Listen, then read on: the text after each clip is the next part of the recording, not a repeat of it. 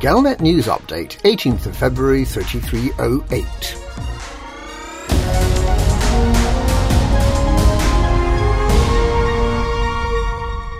Salvation's military coordinator has admitted that the secretive scientist is too busy developing new technology to take on the current Thargoid threat. Speaking to Vox Galactica, Commander Morag Halloran explained that Salvation is working to enhance his superweapon, and that fighting minor system-scale battles is not currently good use of his time.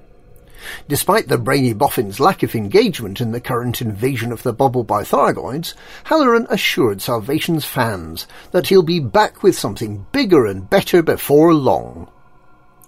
The superpowers have been going their separate ways on xenodefense, with the Alliance entering into a defense pact with Sirius, and the Federation and Empire planning to increase funding for their own xenodeterrence, although neither Federation nor Empire seem to be taking the Thargoid threat particularly seriously.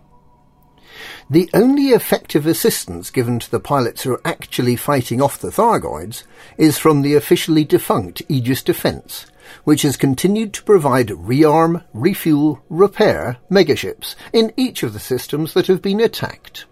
The Nauni system has already been cleared of Thargoids, and the Dan and HIP 62154 systems seem set to be clear of the alien threat within the next couple of days. If Salvation is too busy to help out, perhaps we'll find we don't need him after all.